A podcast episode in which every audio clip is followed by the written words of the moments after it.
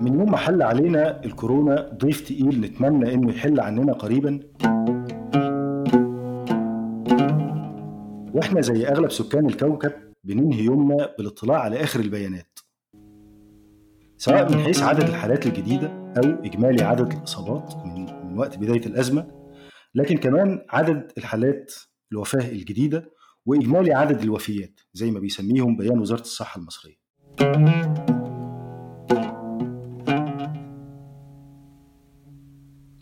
في هذا اللقاء المنشور ضمن سلسلة مفردات عالم الكورونا اللي بتنظمها مدى مصر هنتكلم عن تاريخ تسجيل الوفيات أثناء موجات الأوبئة اللي مرت على مصر في القرن التسعة عشر وارتباط ده بنظام الصحة العامة طوال ذلك القرن المفتاحي في فهم حياتنا المعاصرة. اسمي فادي عوض باحث لغوي مهتم بتاريخ اللغة العربية وتاريخ الأدبيات العربية. أسعد وأشرف أن يكون ضيفي في هذا اللقاء المؤرخ المصري المعروف الدكتور خالد فهمي أستاذ كرسي الدراسات العربية الحديثة في جامعة كامبريدج. قبل أي شيء اسمحوا لنا نبدأ حوارنا بدقيقة صمت وفاء لروح سارة حجازي احتراما وتقديرا لدورها ولتاريخها النضالي ولاختياراتها حياة وموتا. هنسيب الفرصة للدكتور خالد فهمي يرحب بيكم ثم دقيقة صمت ثم نبدأ حوارنا. اتفضل يا دكتور خالد. آه، أهلا وسهلا بيكم وأنا سعيد جدا باللقاء ده هو و آه، سعيد بالذات إن أنا بعمل اللقاء ده مع فادي آه، ومتشوق ومتطلع ليه. أهلا وسهلا.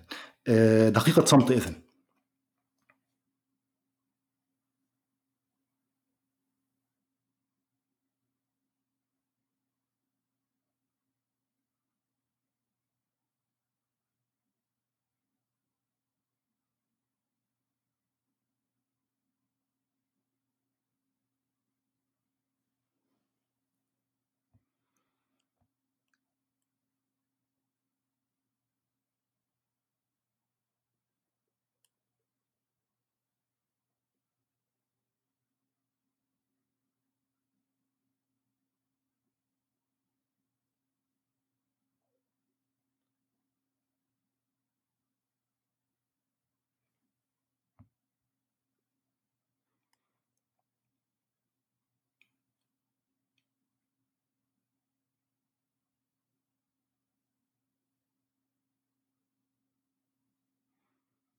أهلا بيكم مرة تانية.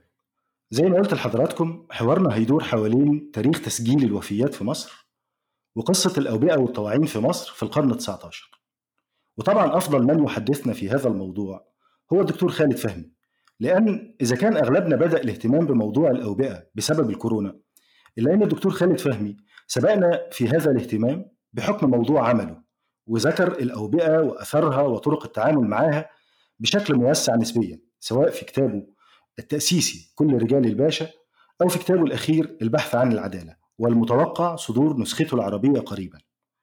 صحيح طبعا أن الدكتور خالد فهمي يغنى عن تقديمي له لكني لن أدع هذه الحقيقة ولن أدع الخجل يعفيانني من القيام بهذه المهمة الصعبة. بالإضافة إلى كونه مدافع ذو صوت مسموع عن الحقوق والحريات الدكتور خالد فهمي بيشتغل على مصر الحديثة خاصة في القرن التسعة عشر ومن خلال رحلته الطويلة قدم قراءة مغايرة لتاريخ مصر في عهد محمد علي وما بعده. هذه القراءة أصبحت من الأهمية بحيث أن أي باحث مهتم بهذه الفترة في تاريخ مصر أو ربما تاريخ ما يسمى العالم الثالث بشكل عام لا يمكن أنه يستغنى عن الاطلاع عليها سواء في كتب الدكتور خالد أو في مقالاته الأكاديمية المهمة العديدة هو بيعيد النظر لتاريخ محمد علي وجيشه ومؤسساته فيما يتعلق خاصة بتاريخ القانون وتاريخ مؤسسات الصحة العامة وعلاقة الحداثة بالدولة والجسد في مصر. خالد فهمي مش بس بيعيد قراءة القرن التاسع عشر منتبها للمحكومين أكثر من الانتباه للحكام إنما كمان بيعيد النظر لهذا القرن باعتبار ما حدث فيه استمرارية لتاريخ طويل من التنظيم الإداري والسياسي والقانوني في العالم الإسلامي. في مقابل الآراء اللي بتعتبر القرن التسعة لحظة القطيعة التي قامت فيها أوروبا بتحديث العالم العربي وقام المثقفون بتنحية التراث جانبا وتبني الثقافة الغربية. أبحاث الدكتور خالد بتثبت كمان أن قراءة تاريخ الحداثة في مصر لا تكتمل إلا بدراسة مؤسسة الصحة العامة وإن فهمنا للمعنى الحقيقي لظهور الحداثة لا ينبغي أن يقتصر على النظر إلى التصنيع أو على الثقافة وأعمال المثقفين. بل يجب أن يمتد ليشمل تحكم الدولة في الجسد وخدمتها له. وبحكم اهتمامه بتاريخ الجيش المصري مؤخرا الدكتور خالد فهمي أضاف بعد جديد لعمله البحثي عبر اهتمامه بتاريخ نكسة 67 وهو دلوقتي بصدد الإعداد لكتاب جديد حواليها. أما عن المنهج فخالد فهمي يشتبك بجسارة فكرية ورصانة حجاجية مع أربع مدارس فكرية مختلفة. من ناحية بيفند كتابات المستشرقين الأوائل والرحالة الأجانب. وبيقدم نقد لمدرسة ما بعد الاستعمار. ومن ناحية تانية بيواجه كل من القراءة القومية وقراءة القوى الإسلامية للتاريخ المصري الحديث. في هذا الاشتباك ينتمي خالد فهمي إلى ما يمكن أننا نعتبره تيار بيتعاظم في تخصصات مختلفة تهتم بتاريخ العرب والإسلام. وده تيار بيعتمد على المواد الأولية والأرشيف والأركيولوجيا في قراءة التاريخ مقابل الاكتفاء والانكفاء على الأدبيات وحدها. خالد فهمي يؤرخ من خلال الأرشيف وينظر حول معنى الأرشيف وأهميته لكنه لا يغض النظر عن انحيازات الأرشيف ولا طبيعة تكوينه ولا أوجه قصوره وهو في هذا مدافع شرس عن الحق في إتاحة الأرشيف أمام الاطلاع العام. من ناحية المسار الأكاديمي دكتور خالد فهمي درس ودرس في عدد كبير من أهم الجامعات من الجامعة الأمريكية في القاهرة لجامعة أكسفورد لجامعة برينستون لجامعة نيويورك للجامعة الأمريكية في القاهرة مرة تانية لجامعة كولومبيا لجامعة هارفارد وأخيرا وليس آخرا جامعة كامبريدج. وده طبعا سجل يحلم به ويشرف به أي باحث في العالم. الدكتور خالد كمان من كبار صائدي الجوائز. وآخرهم شهادة الزمالة من الأكاديمية البريطانية. وقبلها جايزتين مهمتين حصل عليهم كتابه الأخير البحث عن العدالة. الأولى من الرابطة الأمريكية لتاريخ القانون والثانية الشهر الماضي من رابطة التاريخ الاجتماعي في إنجلترا. وإحنا طبعا بنعتبر هذا الحوار فرصة للاحتفال مع الدكتور خالد فهمي بهذا التكريم. متمنين له المزيد والمزيد من التوفيق في الكتابة والنجاح في العمل. أهلا وسهلا دكتور خالد. أهلا بيك يا فادي. أنا سعيد جدا بالكلام الفخيم ده اللي أنا ما استحقوش. آه بس أحب أنتهز الفرصة دي وأقول إنه آه شغلي وعملي في الجامعات دي هي وأبحاثي ومؤلفاتي ما كانتش هتبقى ممكنة إلا بفضل حاجتين. الحاجة الأولى هي التعليم اللي شرفت بالحصول عليه في الجامعة الأمريكية في القاهرة. أنا درست بعد كده زي ما حضرتك تفضلت وقلت في كبريات الجامعات العالمية إنما بعتبر تأسيسي الأكاديمي في الجامعة الأمريكية في القاهرة أحسن تأسيس. يعني أنا فعلا بدين بالفضل والعرفان لأساتذتي المصريين والأجانب اللي علموني في الجامعة الأمريكية. الحاجة الثانية هو التأسيس الثاني ليا في دار الوثائق القومية. يعني أنا أصلا ما درستش تاريخ أنا درست اقتصاد وعملت بقى ماجستير في علوم سياسية. أنا اتعلمت التاريخ بالممارسة اتدلقت في الجا... في ال... في ال... دار الوثائق القومية ولقيت نفسي محتك بالمادة الأولية الغزيرة جدا والشيقة جدا اللي بتحتفظ بيها دار الوثائق القومية واللي نفسي إنه أعداد غفيرة من صغار الباحثين وكبارهم وحتى من غير المتخصصين يبقى عندهم الفرصة للاطلاع على الكنز الضخم جدا من الوثائق اللي تبتدي من العصر المملوكي وتنتهي للقرن ال 19 والعشرين اللي موجودة في دار الوثائق القومية. طيب لو لو هنتكلم عن موضوع حوارنا فعشان نمشي رحلتنا في تتبع تاريخ حصر وتسجيل الوفيات في مصر خلال موجات الأوبئة العديدة الحقيقة وبشكل أساسي في القرن 19 لابد إننا نمر بخمس مراحل. المرحلة الأولى منهم هتكون مرحلة تمهيدية عن تاريخ الأوبئة. وبعدين ده طبعا هيخص هيخص الأوبئة وتسجيل الوفيات ما قبل القرن 19 لكن بعدين الأربع مراحل الباقية هتكون هي الفترات المختلفة في القرن ال19 نفسه. يفضل لي من تقديم الموضوع ده ثلاث نقط. النقطة الأولى أنه سؤالنا الجوهري في الرحلة دي ذات الخمس مراحل هو تطور حصر وتسجيل الوفيات. لكن بما إننا بنحكي حكاية الأوبئة فهنتعرض كمان لعدد من الأسئلة والظواهر الأخرى المرتبطة بتسجيل الوفيات. زي إنشاء مؤسسة صحية لخدمة الجيش وإزاي أنشئ النظام الصحي. وزي الخطوة المهمة اللي خدها محمد علي لما عمل أول تعداد سكاني في مصر الحديثه وما استتبعته هذه الخطوة من تسجيل المواليد وتسجيل الوفيات أيضا وكمان زي الاهتمام بالكثافة السكانية وعلاقتها بالوفيات. النقطة الثانية إنه خلال رحلتنا هنتعرض لعدد من الوثائق اللي مشكورا حضرها لنا الدكتور خالد فهمي من الفترات المذكورة والوثائق دي هتتنشر مع الحوار على موقع مدى مصر. النقطة الأخيرة هي إنه أثناء هذه الرحلة هنحاول كل شوية نلقي الضوء على مسألة اللغة وعلى تطورها في علاقتها بالموضوع اللي بنتكلم عنه. وهنحاول يعني نعمل بعض التعميمات حوالين تاريخ اللغة العربية في مصر في القرن ال19 وأظن إن ده هو اللي ربما بيبرر وجودي في هذا الحوار. دكتور خالد أحب أقول إن ده تبرير مش مش مش ضروري بالعكس ده سبب سعادتي فعلا وشغفي بهذا الحوار لأنه أنا من زمان وأنا بشتغل في الدار دار الوثائق وبطلع على الوثائق وعندي إحساس إنه أنا ما عنديش ما عنديش تدريب ولا خلفية لغوية تمكنني من دراسة التطور اللي بيحصل في اللغة اللي أنا شايفه قدامي. وكان من زمان عندي أمل وحلم إن أقدر أجري حوار على الوثائق اللي أنا بشتغل عليها مش بس من خلال موضوعها بس كمان من خلال اللغة بتاعتها. فده اللي إحنا المفروض هنتكلم فيه النهارده. شيء جميل. أهلا وسهلا. وطبعا شرف ليا كلامك دكتور. طيب نبدأ من ممارسات ما قبل القرن ال 19 الحقيقة إنه لما لما بنطالع كتب المؤرخين وغيرهم من الناس اللي كتبت حوالين الأوبئة. والحقيقة الأوبئة موضوع حي جدا في تاريخ الكتابة العربية. ففي مؤلفين أطباء ومؤلفين فقهاء ومؤلفين أدباء ومؤلفين طبعا مؤرخين اهتموا بالأوبئة. طبعا ده أساسا لأنه كان في أوبئة كتير. فلو خدنا واحد من هؤلاء المؤرخين المهمين زي ابن تغري بردي مثلا فهنلاقي إنه كان بيصف أعداد الموتى أثناء الأوبئة وخاصة وباء سنة 833 هجرية اللي هو اللي كان بيتكلم عنه في في أحد المواضع من كتابه النجوم الزاهرة. بيتكلم عن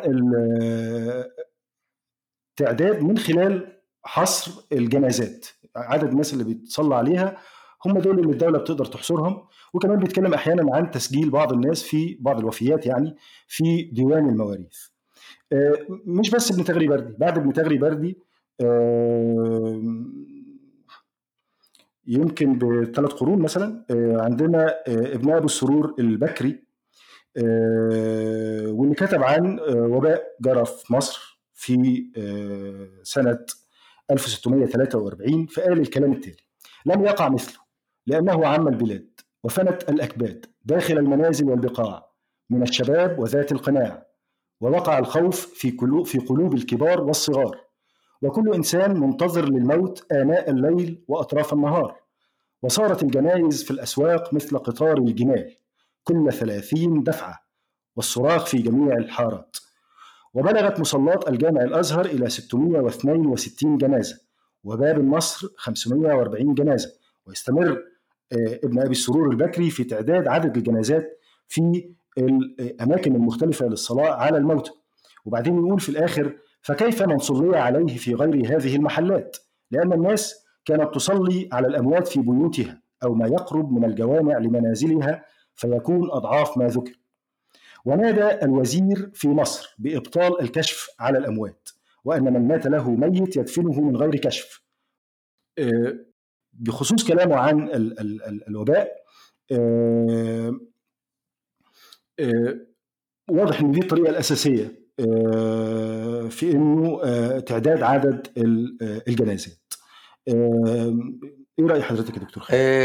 أنا سعيد إنك بتعمل الوصلة دي بين ابن تغريبردي وابن أبي السرور لإنه واضح إنه هما مش بينقلوا من بعض بس إن في تقليد للكلام عن الأوبئة كل المؤرخين في العصر المملوكي بيتكلموا عن الأوبئة. ده لأنه الأوبئة بالذات الطواعين جمع طاعون كانت بتصيب البلاد بشكل منتظم. يعني في إحصائية بتقول إنه من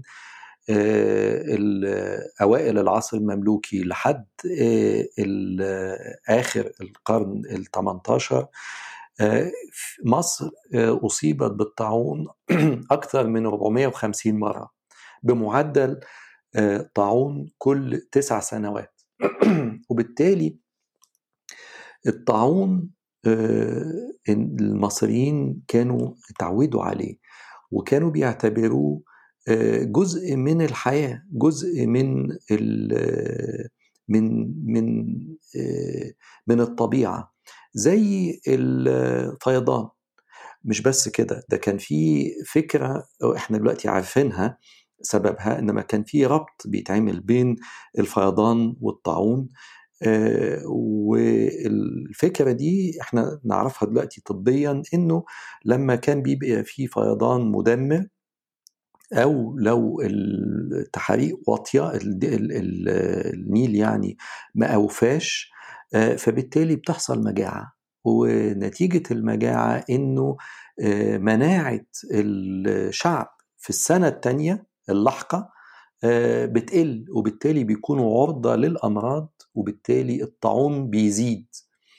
وبالمعنى ده المصريين ربطوا بين الطاعون والفيضان وربطوا بين الطاعون والبيئة والطاعون والطقس.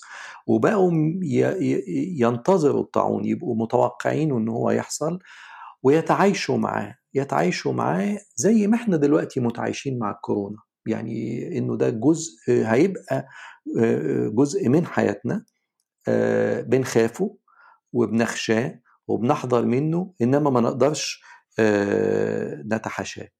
الدولة من وجهة نظرها زي ما بنشوف بالظبط دلوقتي سواء كان في مصر أو في أمريكا أو في فرنسا أو في إنجلترا أو في أي بلد الإحصائيات اليومية عن أعداد المتوفين ده شيء مهم جدا لأي دولة لأسباب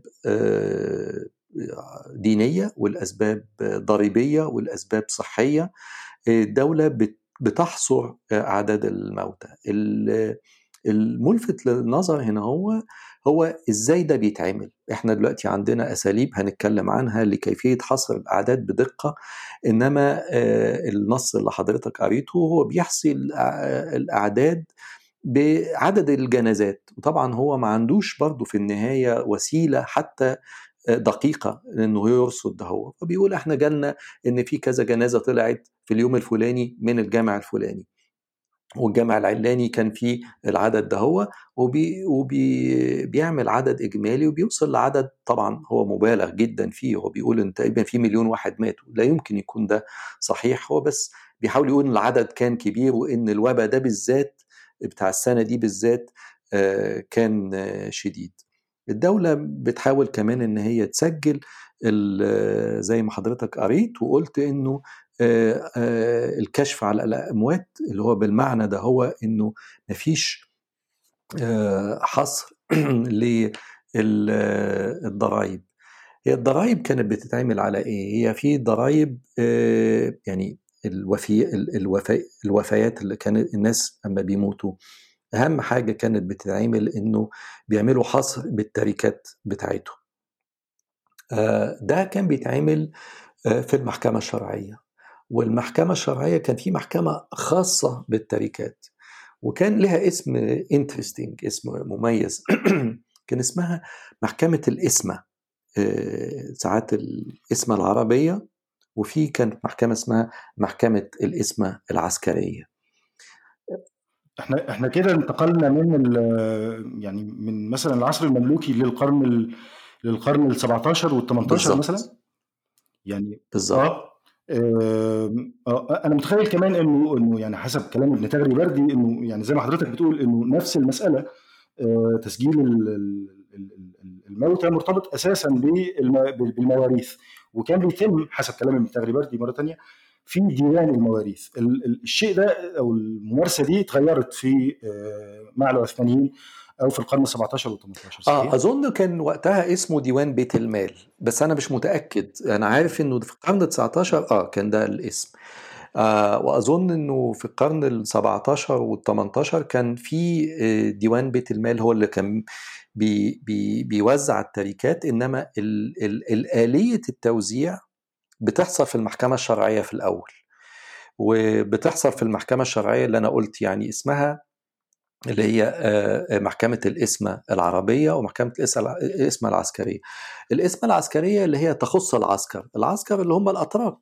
كان في سبع أجاقات سبع وحدات عسكرية عثمانية هي اللي بتدير الأمور في مصر. وأعضائها كانوا هم النخبة. وكانت وبالتالي كان اسمها الاسمة العسكرية. أما عوام الناس فكانوا هم اسمهم أولاد عرب وبالتالي المحكمة بتاعتهم كانت اسمها محكمة الاسمة العربية. ففي قسام قسام شرعي هو بيقسم التركة وفي حصر للتركة بكل دقة. والسجلات دي هي درست بدقة وهي تعتبر مصدر مهم جدا لمعرفة تاريخنا الاقتصادي. لأنه والمؤرخ اللي كان له السبق في اكتشاف الوثائق دي هو المؤرخ العظيم أندري ريمون اللي مات حوالي من عشر سنين. أندري ريمون اطلع على الوثائق دي في أواخر الستينات ونشر رسالته من جزئين على أعضاء طوائف الحرف والتجار كبار التجار باستخدام السجلات دي هي. فيقدر يعرف منها فلان الفلاني كان مش بس تاركته قد إيه إنما كان بيدين لمين قد إيه أو كان الناس بتدين له بقد إيه وعلاقاته التجارية كانت إيه وأملاكه في القاهرة وفي غيرها كانت إيه وشبكة علاقاته التجارية اللي تمتد من الهند للأندلس كانت إيه. فيعني جزء عظيم جدا سجلات وتابعوا في ده تلميذته الدكتورة نيلي حنا وبعديها تلميذتها الدكتورة باسكال غزالة فدول ناس اشتغلوا على سجلات المحاكم الاسمة العربية والاسمة العسكرية اللي بتسجل المواريث في العصر العثماني. عظيم. وحضرتك عندك كلام تحب تقوله لنا عن مسألة الكشف على الأموات أكتر صح؟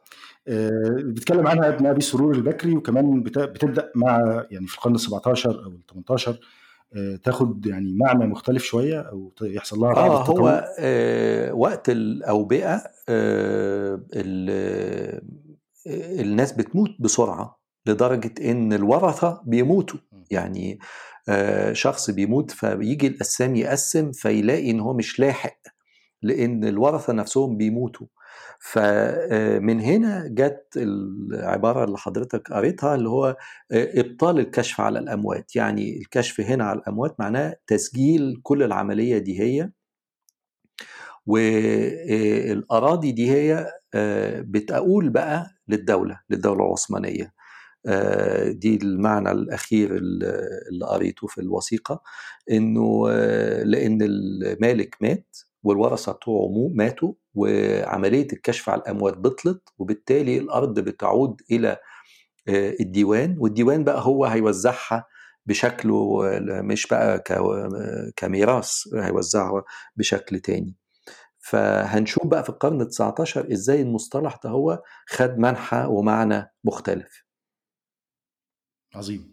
آه نفسي انبه بس الحاجة صغيرة يعني أحب ناخد بالنا منها هي السجع في كلام ابن أبي السرور البكري واللي هو برضو كمان حاجة موجودة في كتابة ابن تغري بردي وموجود في أغلب الكتابات العربية اللي, اللي ممكن تبقى يعني خارج الكتابة العلمية في التراث. آه أنا بس بقول نقطة السجع دي عشان نحتفظ بيها لأنه هنحتاجها بعد شوية صغيرين في حوارنا لما نشوف إزاي التغير اللي بيحصل في القرن ال 19 وعلاقته بمسألة السجع. لكن هنا بالظبط كده يمكن يبقى ميعاد ننتقل فيه للكلام عن القرن ال 19 وبالتحديد المرحلة الأولى منه.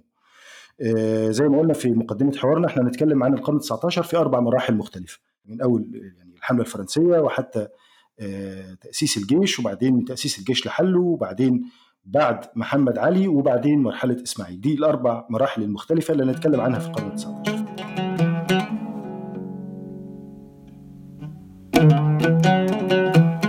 بدأنا بالحملة الفرنسية. إحنا عارفين إن الحملة أصيبت بالطاعون أو أصيبت بوباء في أثناء مهاجمتها لعكا هل الحملة اتخذت إجراءات معينة للتعامل مع مع الوباء؟ إحنا عارفين إنه حسب الجبرتي يعني الحملة عملت إجراءات صارمة بخصوص الكارنتينا فالجبرتي بينقل لنا إنه انهم كتبوا خطاب لأهل مصر بيقول يعني لو تسمح لي دكتور خالد اقرا منه خطابا لأهل مصر وبولاق ومصر القديمة ونواحيها إنكم تمتثلوا لهذه الأوامر وتحافظوا عليها ولا تخالفوها. إحنا بنلاحظ هنا لغة مختلفة شوية في في عامية واضحة في الكلام وكل من خالفها وقع له مزيد من الانتقام والعقاب الأليم والقصاص العظيم. سجع هي هي المحافظة من تشويش الكبة. الكبة هنا هو اسم المرض. وكل من تيقن أو ظننتم أو توهمتم أو شككتم في ذلك في محل من المحلات أو بيت أو وكالة أو ربع يلزمكم ويتحتم عليكم أن تعملوا كرنتيلة باللام ويجب قفل ذلك المكان. ويلزم شيخ الحارة أو السوق الذي فيه ذلك أن يخبر حالا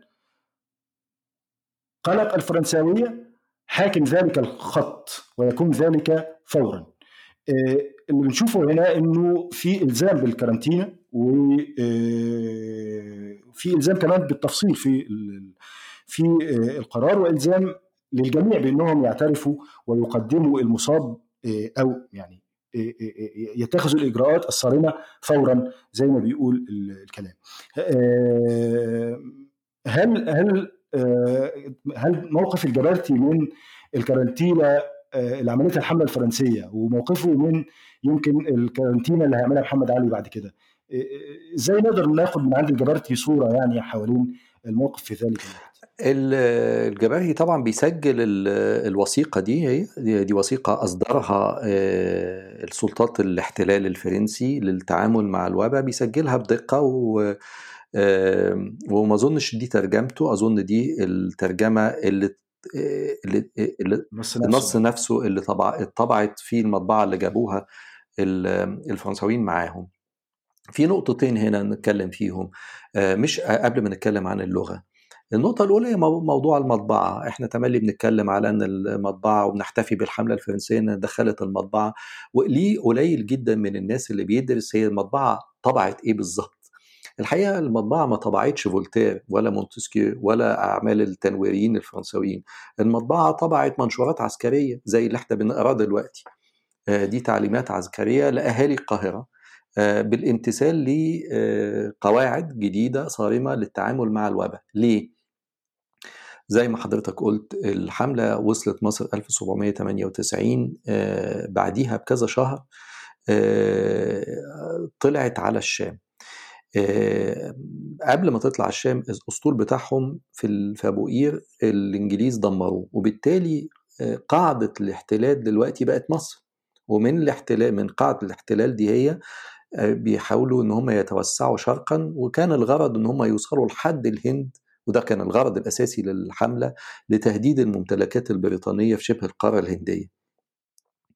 اللي حصل إنه مفيش في بداية الحملة أما وصلوا عند عكا عكا استعصت عليهم صحيح عبد الله باشا الجزار إنما كمان الطاعون استشرى في جنود الحملة اللي بت بتحاصر المدينة.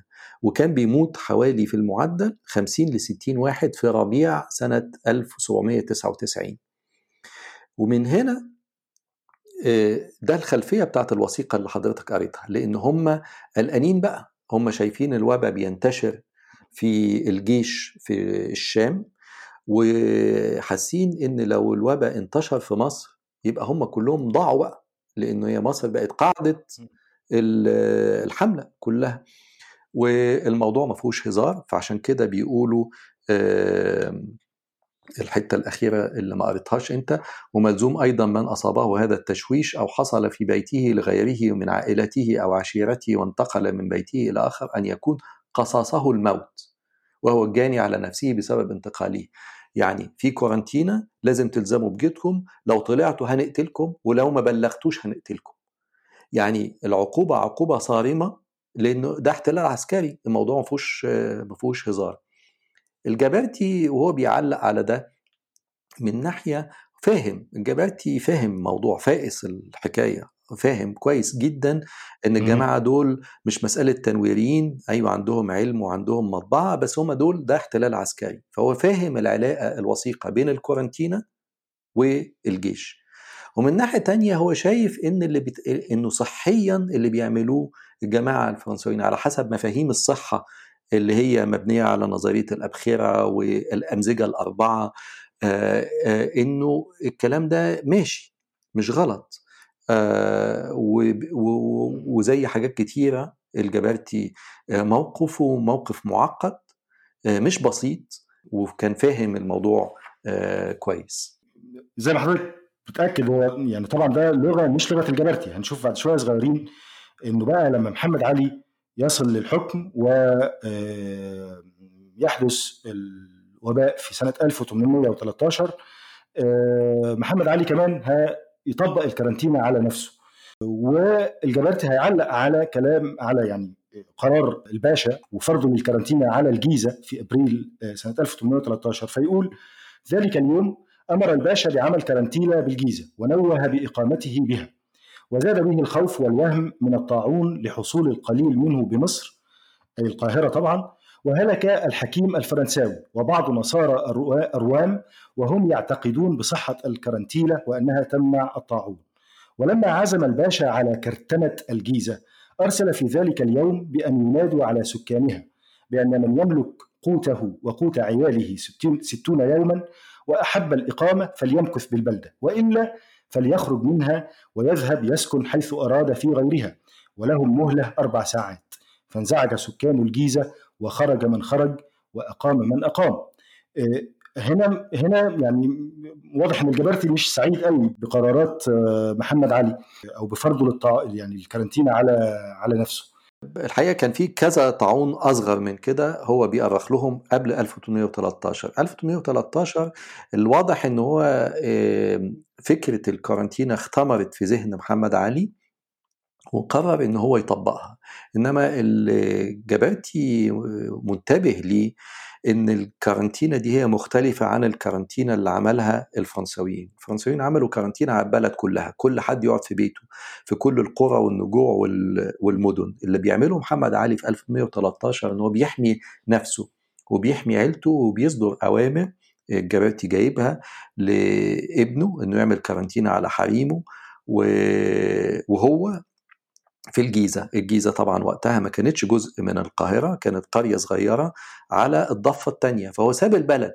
هو ساب مصر. مصر اللي هي محروسة يعني اللي هي القاهرة. سابها بعبالها بقرفها ب... ب... زي كده العاصمة الجديدة دلوقتي سابها. وقام راح حط نفسه في في الجيزة وقام قال لأهل الجيزة الكلام اللي أنت قريته إيه أنا ناوي أعمل كارانتينا هتقعد شهرين طبعا هو عنده أكله وزاده وأهله. طيب الناس بقى اللي بتشتغل في الحقول الناس اللي بتزرع وبتقتات من الشغل زي دلوقتي بالظبط زي ما بنشوف دلوقتي الله هتحطونا في بيوتنا طب هنسترزق منين؟ في ناس ممكن تسترزق وهي قاعدة قدام الكمبيوتر في ناس لازم تنزل تشتغل بيتها. طب نعمل في ده إيه؟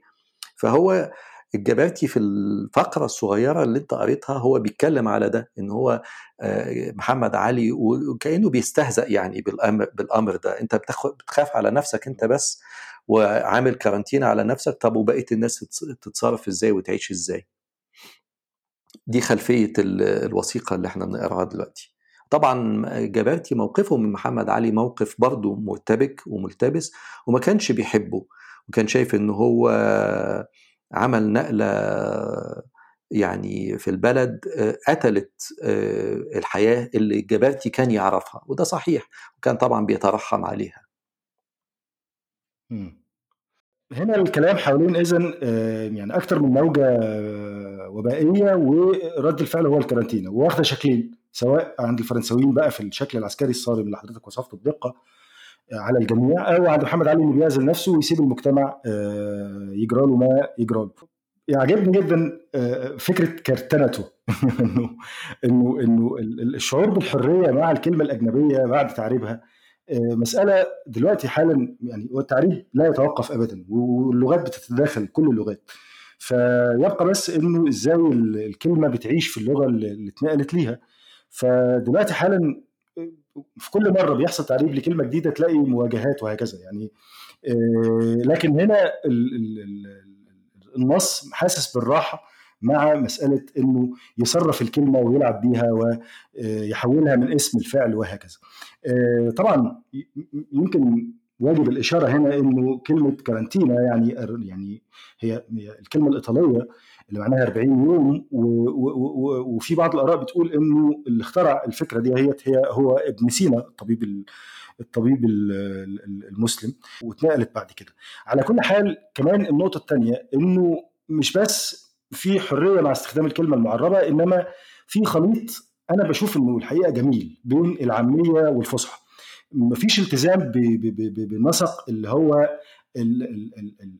النقي تماما ده اللي هيظهر على ربما نهايات القرن ال 19 ومن ناحية ثانية في تخلص من ميراث طويل من السجع والمحسنات اللغوية والبلاغية في الكتابه يعني من ناحية بيتخلص من من القديم ده ومن ناحية ثانية بيتسامح مع نفسه ومع لغته أكثر بكتير ما أجيال لاحقة ربما هتعمل. لو حبينا نتنقل خطوة جديدة في حوارنا للحظة المهمة قوي بقى في تاريخ محمد علي وفي تاريخ القرن 19 اللي هي سنة 1821 وتأسيس الجيش وطبعا حضرتك ليك باع طويل جدا في الكتابة عن هذه اللحظة ف إيه علاقة الوباء بتأسيس الجيش وإزاي محمد علي جهز نفسه للتعامل مع هذا الأمر وإزاي استجاب لموجات الأوباء المختلفة لما مثلا أصابت الجيش بعد ما أسسه. هو طبعا ده موضوع كبير بس هنحاول نختصره. الجيش الحديث النظامي الحديث اللي هو مبني على التجنيد اتعمل سنة 1821 أول قرار بتجنيد الفلاحين من الصعيد كان 1821 ما كانش لسه فيه تعداد وما كانش فيه خدمة صحية وكان الناس بتتلم من القرى عنوة الكتيبة تنزل وتلم اللي تقدر تلمه ويتلموا الشباب وساعات الكهول معاهم. لحد المعسكرات اللي كانت بتتعمل. وبعدين يحصل فرز ويكتشفوا إن الراجل ده كبير ويتبعت. وساعات بعد الناس بقى ما تقعد في المعسكرات بال يعني بالمنطق المعسكرات زي السجون زي المصانع مكان فيه تكدس. وممكن بسهولة لو حد عيه ينقل المرض لكل الناس. فبالتالي محمد علي اكتشف إنه الموضوع كده كل المبالغ والأموال والمجهود اللي بيبذله في جمع الشباب ده هو ممكن يروح في طرفة عين لو مفيش خدمة طبية. من هنا فكر إن هو يستعين بحد يأسس له الخدمة دي هي والراجل القنصل الفرنسي أشار عليه بأن في واحد جاهز موجود اسمه أنطوان بارتيلمي كلو شاب طبيب من مارسيليا من جنوب أظن من جرينوبل أصلا إنما اتعلم في مارسيليا. وعنده شهادة ومستعد إن هو يجي كلو بالفرنساوي اسمه كلو قابل محمد علي في ديسمبر 1824 أو يناير 1825 مش متأكد بالظبط يعني في الفترة دي هي. وأشار عليه إن هو بدل ما يجيب دكاترة زيه أجانب يستقدمهم يدفع لهم ماهيات عالية أوفر له إن هو يعلم المصريين بإنشاء مدرسة للطب تخرج ناس يشتغلوا بعد كده في كأطباء وصيادلة في الجيش. وقالوا أنا ممكن أعمل لك خطة متكاملة لإنشاء هذه المؤسسة. وبالفعل اتأسست المدرسة اللي هي بعد كده بقت اسمها القصر العيني إنما وقتها كانت في أبو زعبل. لأن كان في معسكر طب عسكري هناك في أبو زعبل اتعملت الكلية والمدرسة يعني هي مستشفى ومدرسة في نفس الوقت. واتخرج أول دفعة سنة 1831 بالظبط في الوقت اللي الجيش كان محتاجه لأنه محمد علي كان نوى إن هو يغزو الشام في نفس الفترة دي هي. المشكلة إنه في نفس الوقت ده هو الجيش جاهز للزحف على الشام. والدكاترة اتخرجوا وابتدوا يتعينوا في في في في الآلايات وعندنا وثيقة جايبها أمين سامي في كتابه تقويم النيل بتقول وقبيل انطلاق الحملة أصدر محمد علي تعليماته بأن ترتب ترتب الأطباء في الآلايات اللي هي اللواءات. المشاة الفرسان من أبناء العرب اللي هم المصريين برتبة الملازم وأنه ترتب لكل آلاي من المشاة ثلاثة أطباء وجعل عليهم طبيبا أوروبيا ورتب لكل ألاي من الفرسان طبيبين من العرب وطبيبا أوروبيا. فهنا كل حاجة جاهزة إنما اللي حصل إن في نفس الفترة دي هي الكوليرا انتشرت. الكوليرا انتشرت في الأصل في الحجاز. وكان في جزء من الجيش المصري موجود في الحجاز. آه والمراسلات موجودة في دار الوثائق بتقول إزاي إن الألاي اللي موجود في الحجاز انتشر في الوباء الأصفر. ده كان اللفظ المستخدم للإشارة إلى آه الكوليرا. ومن آه من الوباء وقت الحجيج الحجيج بقى الحجاج راجعين مصر. انتشر معاهم الكوليرا في مصر. ده وباء مشهور جدا. استمر في خريف 1831 وطول 1832 مات فيه حوالي من 120 ل 150 ألف واحد في مصر. في وقت التعداد السكان يمكن ما كانش أكتر من 3 مليون أو 3.5 مليون. فنسبة عالية جدا. وده الوباء بالمناسبة اللي استمر وكمل في كل حوض البحر المتوسط وأصاب لندن وباريس. ده أشهر وباء كوليرا في القرن التسعة عشر وقتها كلوت بيه ممشيش زي بقية الدكاترة الفرنسويين والأوروبيين أما خافوا ورجعوا بلادهم. وعشان كده بالمناسبة هو حصل على لقب بيه. لأنه قبل كده كان اسمه الدكتور كلو وبعد كده اتعرف باسم كلوت بيه و محمد علي كان لسه متمسك ب فكرة الكورنتينا وقال له احفظ لي الجيش. بعد كل الفلوس اللي أنا حطيتها في الجيش ده هو لازم تحفظ لي الجيش. الملفت للنظر في الموضوع ده إن كلو أو كلوت بيه ما كانش مؤمن بالكورنتينا. هو كان مؤمن بنظرية الأبخرة وكان تحديدا في موضوع الطاعون كان شايف إن الطاعون ما بينتقلش باللمس الطاعون بينتقل بالهواء وبالتالي كنا نعمل كورنتينا طبعا مش هتفرق. نظرية الهواء الفاسد إن الهواء الفاسد ده هو اللي بيخلي المرض ينتشر. محمد علي قال له مالياش دعوة أنا أعرف إن الكورنتينا بتشتغل. اعمل لي حجر صحي على الحجاج اللي جايين دول حاول وفشل. في القصير فشل في السويس فشل في القاهرة فشل لحد ما وصل للإسكندرية وفشل. كان وقتها القناصل الأجانب اللي في إسكندرية حبوا إن هم يدعموا محمد علي وأنشأوا بينهم وبين بعض مجلس اتعرف بعد كده باسم مجلس الكورنتينا. مقره هو الإسكندرية وكان بيحاول إن هو يشجع كلوت بيه إن هو يطبق الكورنتينا برغم من إن كلوت بيه مش مؤمن بالكورنتينا دي. ومن هنا حصل نزاع بين المجلس ده و وكلوت بيه. اللي حسمه هو محمد علي. قال له اعمل لي كورنتينا حتى لو انت مش مقتنع بيها. في النهاية كلوت بيه عمل كورنتينا وأنقذت الجيش. الوباء انتشر في في المدنيين إنما جزء كبير من المؤسسات العسكرية اللي هي المعسكرات والمستشفيات العسكرية والمدارس العسكرية والمصانع العسكرية نسبة الإصابة فيهم أقل بكتير جدا من نسبة الإصابة في المجتمع ككل نتيجة الحجر الصحي اللي كلوب طبقه رغما عنه. وأظن إحنا عندنا نص لكلوب بي عن الأوبئة وعن الإجراءات الكورنتينا اللي اللي كان المفروض تتبع في الجيش أظن أنت عندك نسخة منه.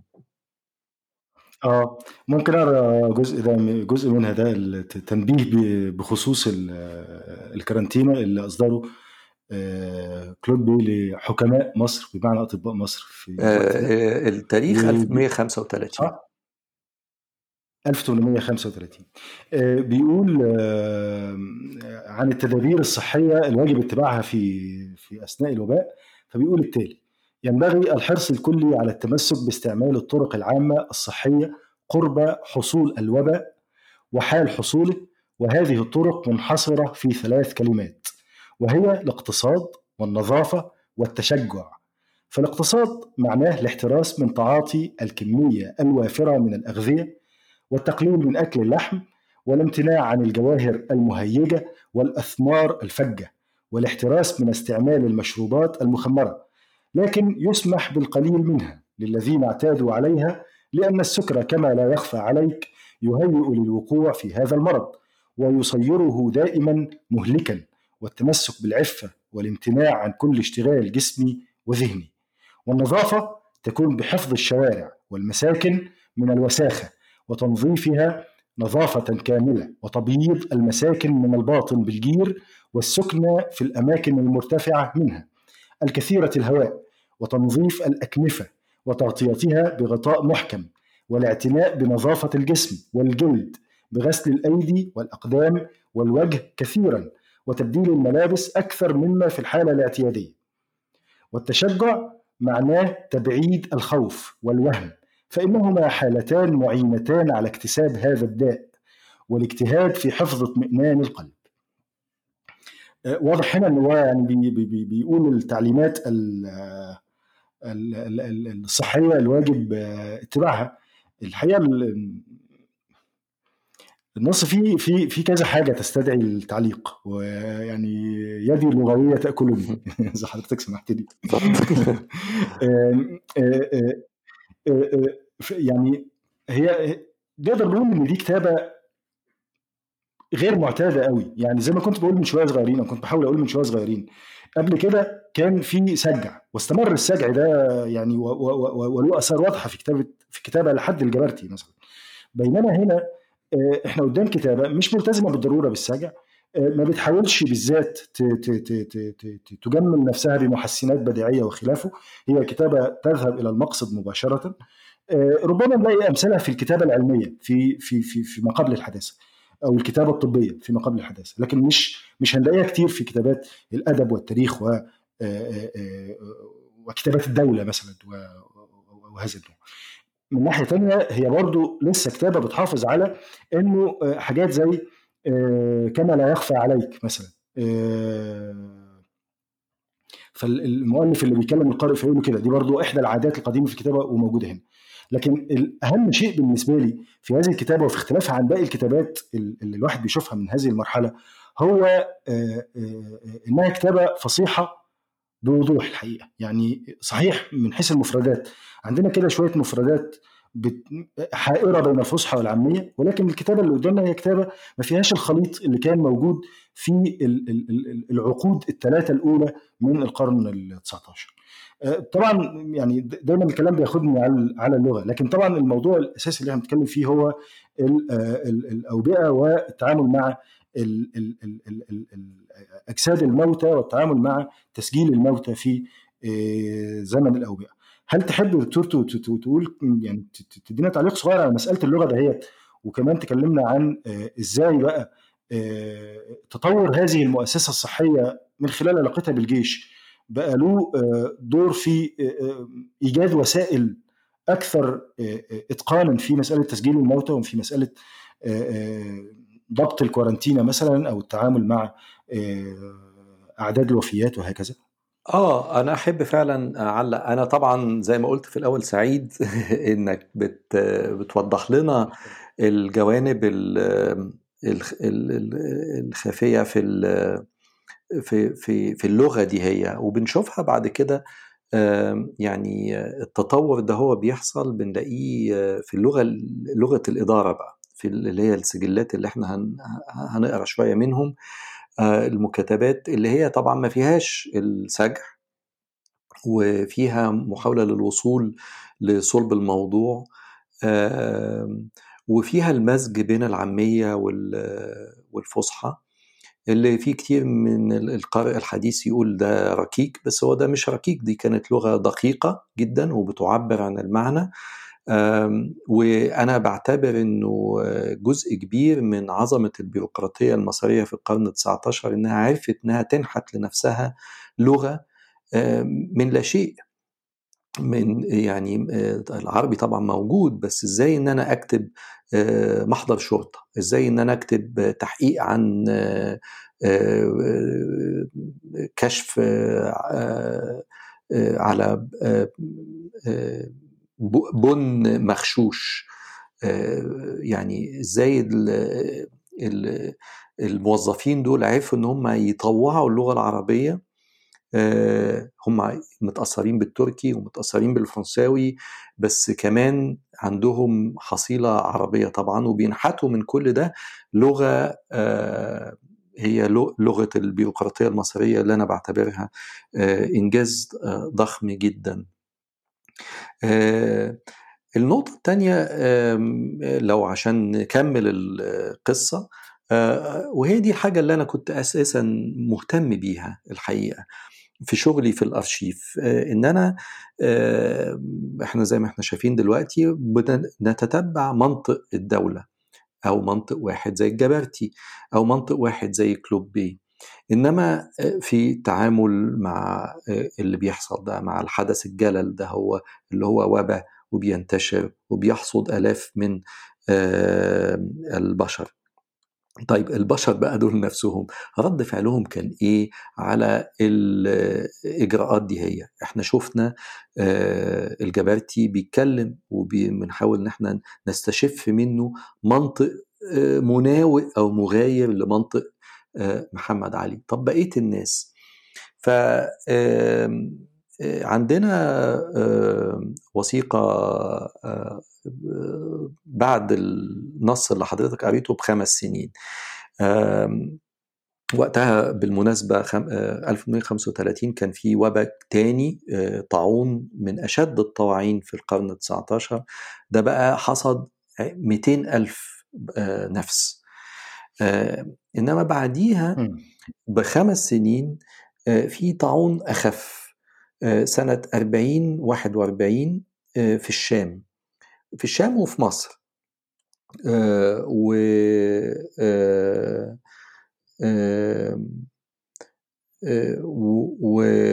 ووقتها علماء اسكندرية ولا يمكن أنا متلخبط. أظن إن علماء اسكندرية الوثيقة بتاعت علماء اسكندرية تتعلق بالإجراءات اللي كانت متبعة في الوباء بتاع 1135 36 اللي هو يتعلق ب اللي هو وباء الطاعون.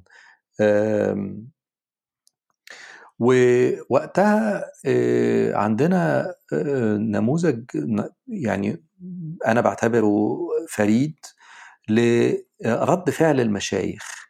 مشايخ اسكندرية بالذات اتلموا وكتبوا عريضة بيعترضوا فيها على إجراءات الحجر الصحي المتبعة. الموقف ده سهل يعني الاستهزاء بيه أو الاستخفاف بيه أو وصف المشايخ على إن هم رجعيين متزمتين ضد العلم الحديث. آه، وضد الكورنتينا. إنما الحقيقة أما الواحد يقرأ المنطق بدقة بنكتشف إن هم ليهم اعتراضات بعينها. هم مش ضد الكورنتينا بشكل عام هم ضد طريقة عمل الكورنتينا. هم كانوا خايفين أو حاسين أو بيسمعوا إشاعات إن الجثث بتتلم وبتدفن من غير طقوس دفن من غير ما يتصلى عليها من غير ما تتغسل من غير ما تتكفن بل بالعكس بيرموا عليها جير حي. ف ومن هنا ابتدت يحصل تململ واعتراض من قبل المشايخ. كمان معترضين على إن الكورنتينا بتتعمل جوه البيوت واللي بيكشف واللي بيكتشف انه هو مصاب ساعات بيعزل ويتبعت في في الحاجة اللي إحنا دلوقتي بنقول عليها الأزاريطة اللازاريتو. اللازاريتو هو مكان للعزل الصحي محجر محجر صحي على أطراف المدينة.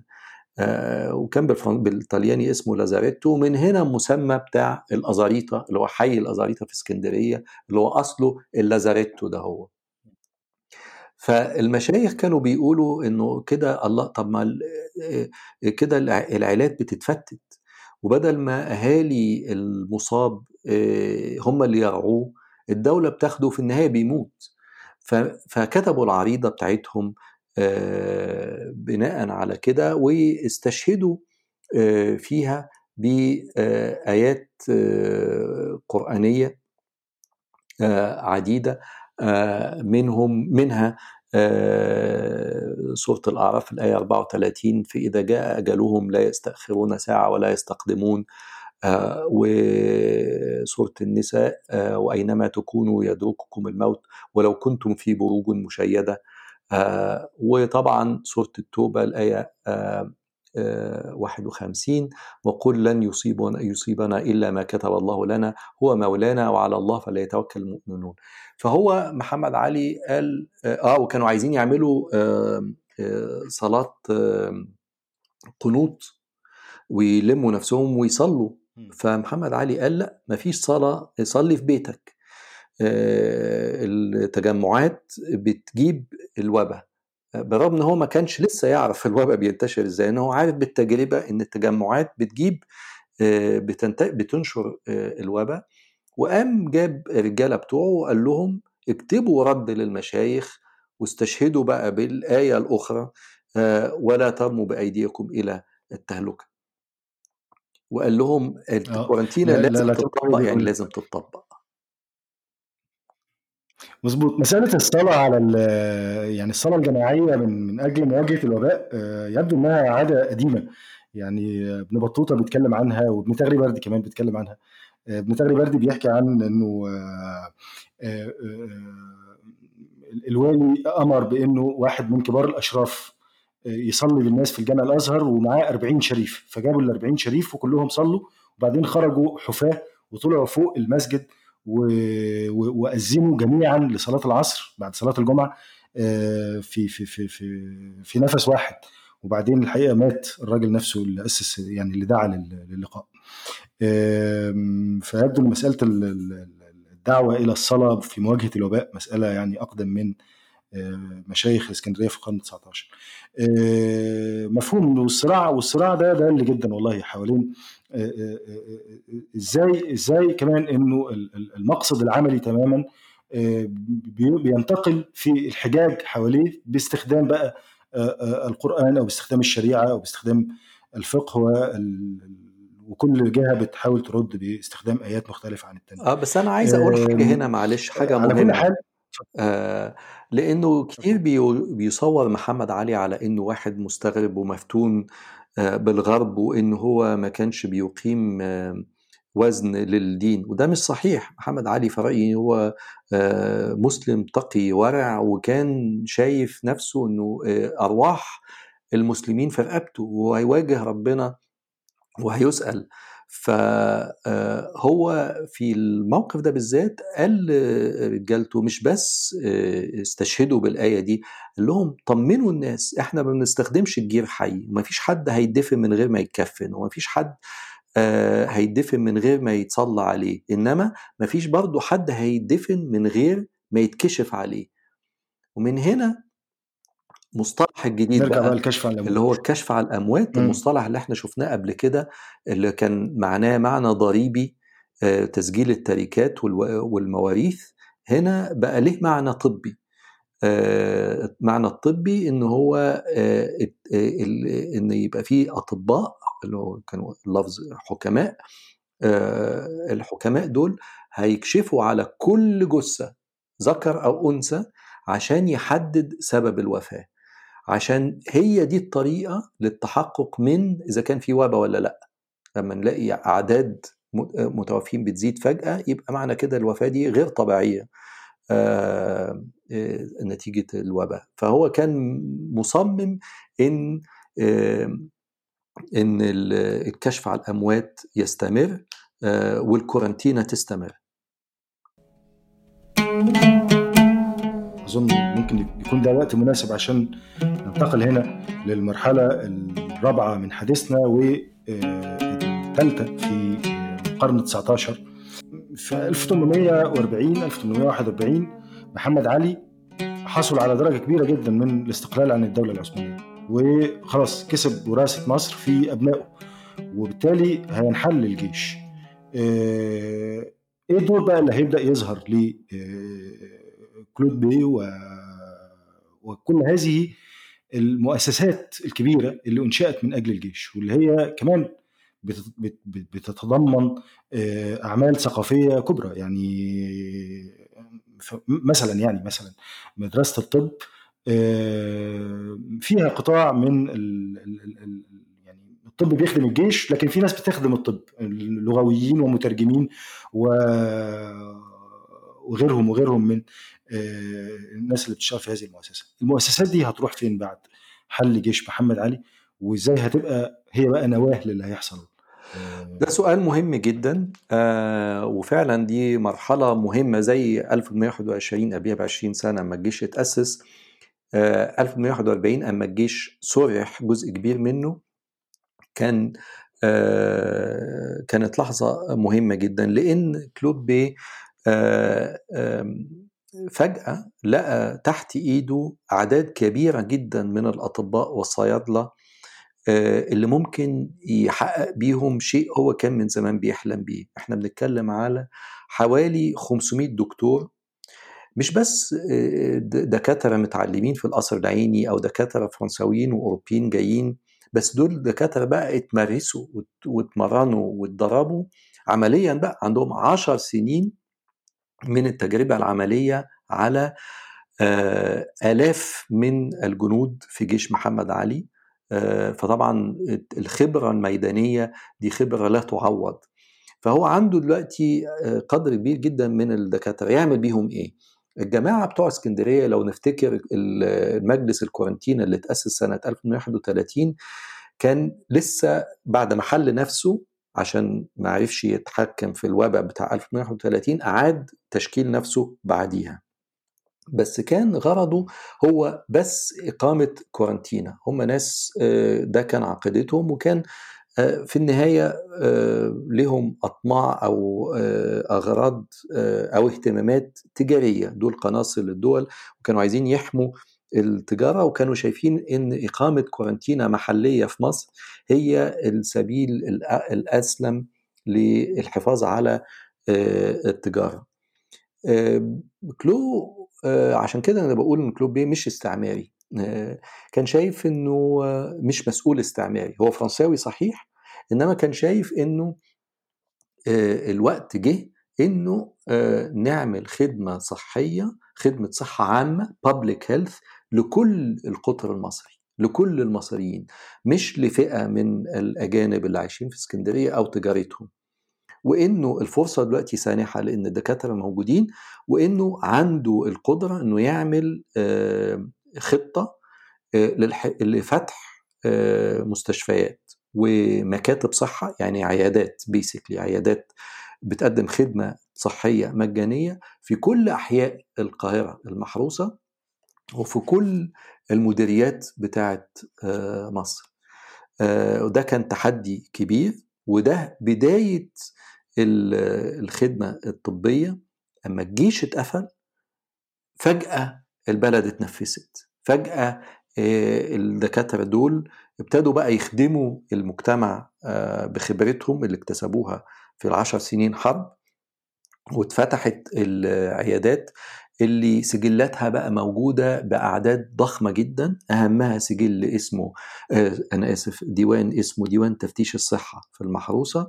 آه وبعدين ديوان عموم الصحة اللي هو عمله بقى محمد آه كلوبي في القاهرة يناوئ بيه مجلس الكورنتينا بتاع اسكندرية. سجلات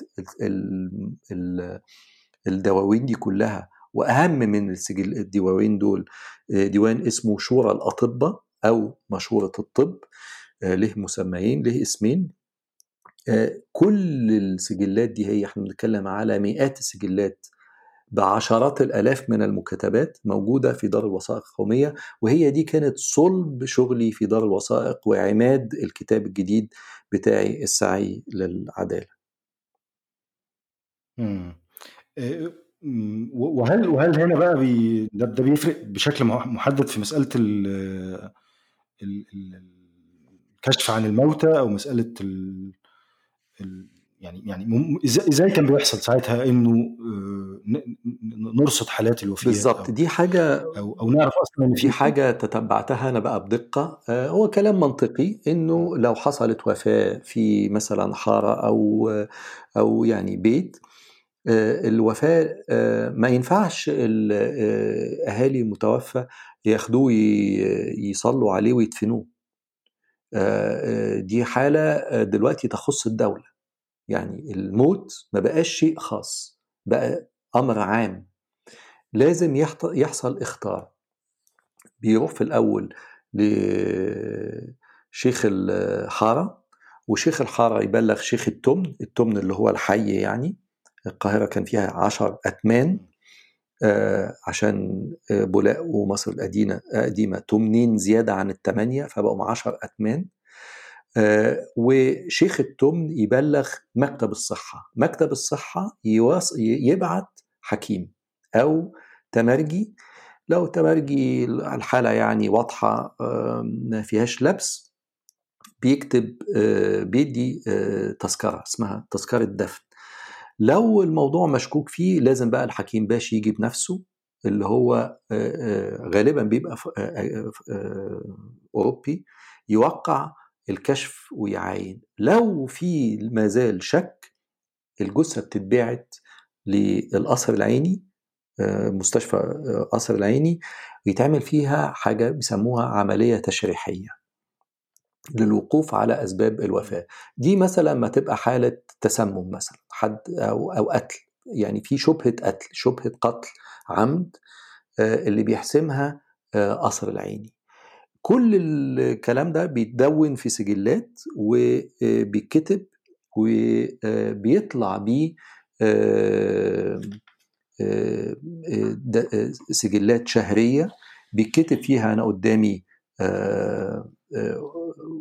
سجل منهم يعني انترستنجلي عنوانه هو بيت المال. وعنوان الدفتر دفتر قيد المتوفين بمصلحة عموم بيت المال. يوم بيوم يقول لك دفتر المتوفين شهر كذا يوم الأحد 15 جماد أول 1274 حنيفة البيضة تعلق عثمان أغا يعني دي واحدة أما عبدة آه مكتوب اسمها مكتوب إنها بيضة مكتوب آه محل آه سكنها الخرنفش التمن باب الشعرية آه ومكتوب الم... ال... ال... الورثة بتوعها. وبعدين توفت الساعة كذا يوم كذا.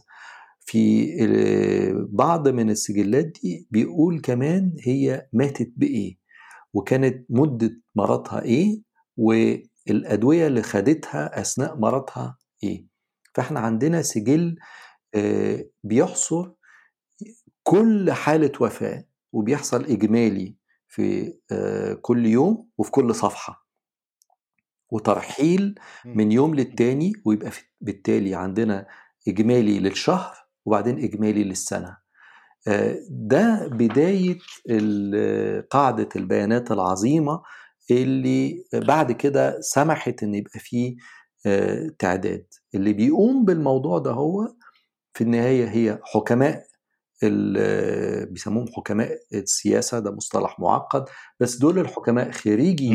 قصر العيني آه، وحكيمات كمان خريجي مدرسة خريجات مدرسة اسمها مدرسة الولادة افتتحت 1832 فدلوقتي كلوب بي تحت إيده دكاترة ذكور ودكاترة إناث ممكن يوقعوا الكشف على الأموات الذكور والإناث وعمل هذه الدفاتر الدقيقة جدا اللي بتسجل آه، آه، بشكل دقيق إجمالي عدد الوفيات كل يوم وكل شهر وكل سنة.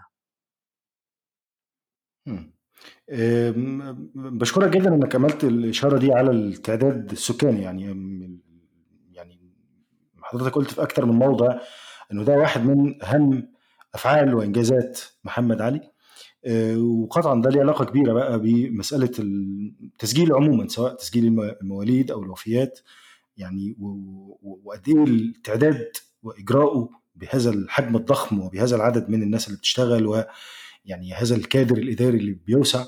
آه، إزاي هو حاجة مهمة في بخصوص الموضوع اللي بنتكلم عنه؟ ده صحيح. هو عادة الطريقة التقليدية للكلام على محمد علي يقول إن هو اتهزم سنة 41 وبعدين حصل له خرف وخبل وقضى السنين الأخيرة من عمره بيتحسر على حاله لحد ما مات سنة 1849 الكلام ده أبعد ما يكون عن الصحة. محمد علي اللي حققه سنة 1841 ده انتصار ساحق. آه، ما حققوش أي والي عثماني قبل كده في تاريخ الدولة العثمانية كلها إنه قدر ينتزع لنفسه آه، اللي في ولايته غنية جدا اللي هي مصر حكم مدى الحياة وينتزع لولاده حكم وراثي بعد ما يموت. وضمان ده هو بفرمان صريح وواضح من ال- السلطان العثماني وضمان كل القناصل والدول ال- الأوروبية. وبنشوف آه، جوابات محمد علي آه، في العشر سنين أو ثمان سنين المتبقية من حياته أو سبع سنين متبقية من حياته من 1841 ل 1848 أما فعلا بقى جاله ديمنشيا من ال- يعني الخبل من العجز دي آه، من أنشط سنوات حكمه وهو دلوقتي عايش في زهو وبيدي نصايح رائعة لولاده والأحفاده لكيفية الحفاظ على ملكهم الجديد ده هو آه، وبيتوج ده بالتعداد آه، تعداد عام للسكان اسمه تعداد النفوس بدأ سنة 1846 وفشل واتعمل 1847 وفشل وبعدين اتعمل بنجاح 1848 التعداد ده هو سجلاته موجودة في دار الوثائق 7000 سجل. آه، أنا ما درستهمش بالتفصيل إنما في آه، آه، زمايل لي آه، أعزاء آه، درسوه. أهمهم بالنسبة لي أنا صديق عزيز آه، هو آه، أستاذ نادي عبد الغفار دلوقتي بيدرس لغة عربية في جامعة كولجيت في أمريكا وزمان وعنده أبحاث منشورة على آه، سجلات التعداد تعداد النفوس ده هو آه، في اللي موجودة في آه، دار الوثائق. آه، آه، لو تسمح لي أحب أقرأ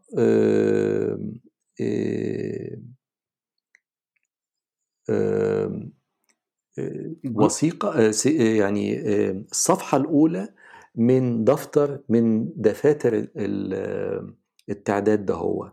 التعداد ده اللي شرف. بيعمله بقى المشايخ مشايخ القرى. مش الحكماء الحكماء بيكشفوا عن موتى. إنما دول تعداد بيتعمل وبيعمل حصر وبيسلم ال- ال- الشيخ شيخ البلد بيسلم بقى آه، في الأول مشايخ الأخطاط وبعدين شيخ البلد بيسلم الدفتر للميري. آه، أنا لما بشوف ده هو بقول ده فعلا بقى ده لفظ دقيق جدا ممكن نستخدمه ده اسمه تسليم أهالي. هو فعلا بيسلم الأهالي. هو بيسلم الأهالي بس كمان بيسلم سلطته. هي سلطته في النهاية مبنية على معرفة دقيقة بمجريات بلده. فما يدي التعداد ال database دي هي للدولة فالدولة بتستغني عنه. ومن هنا تغول الدولة المصرية الحديثة دي هي وسلطتها الطاغية إنها تقدر توصل لكل نفر. فهقرأ لكم السطر الأخير من التعهد اللي بيكتبه الشيخ للدولة عن اللي اتلقى في قريته. القرية دي قرية مش عارف اسمها إيه في كفر الشيخ عدد نفوسها ده المصطلح 2300 2313 نفر. فبيقول وإذا كان لسمح الله ويوجد ولو نفر واحد ذكور أو إناث من غير تعداد يكون علينا الجزاء حكم المدون باللوائح والأوامر الصادرة في حق هذا التعداد إذ أسماءنا وأختامنا سند علينا آه وبعدين. بيجي بقى الوكيل المديرية بيستلم بيقول قد تحرر هذا الدفتر المحتوي تعداد النفوس آه في قرية كذا في كفر الشيخ شهر آه شوال 1273 وبلغ قدره 2313 نفر. لا غير وتعهدوا المشايخ بإذا كان يحصل في ذلك فرق. ولو نفر واحد يصير عليهم الجزاء المحدد بالأوامر وقد لزم شرح منا بالتصديق على هذا لأجل قبوله بديوان المديرية. فهنا الدولة بقى عندها حصر بأعداد الأنفار نفر نفر مش بيت بيت مش قرية قرية مش مديرية مديرية لا نفر نفر.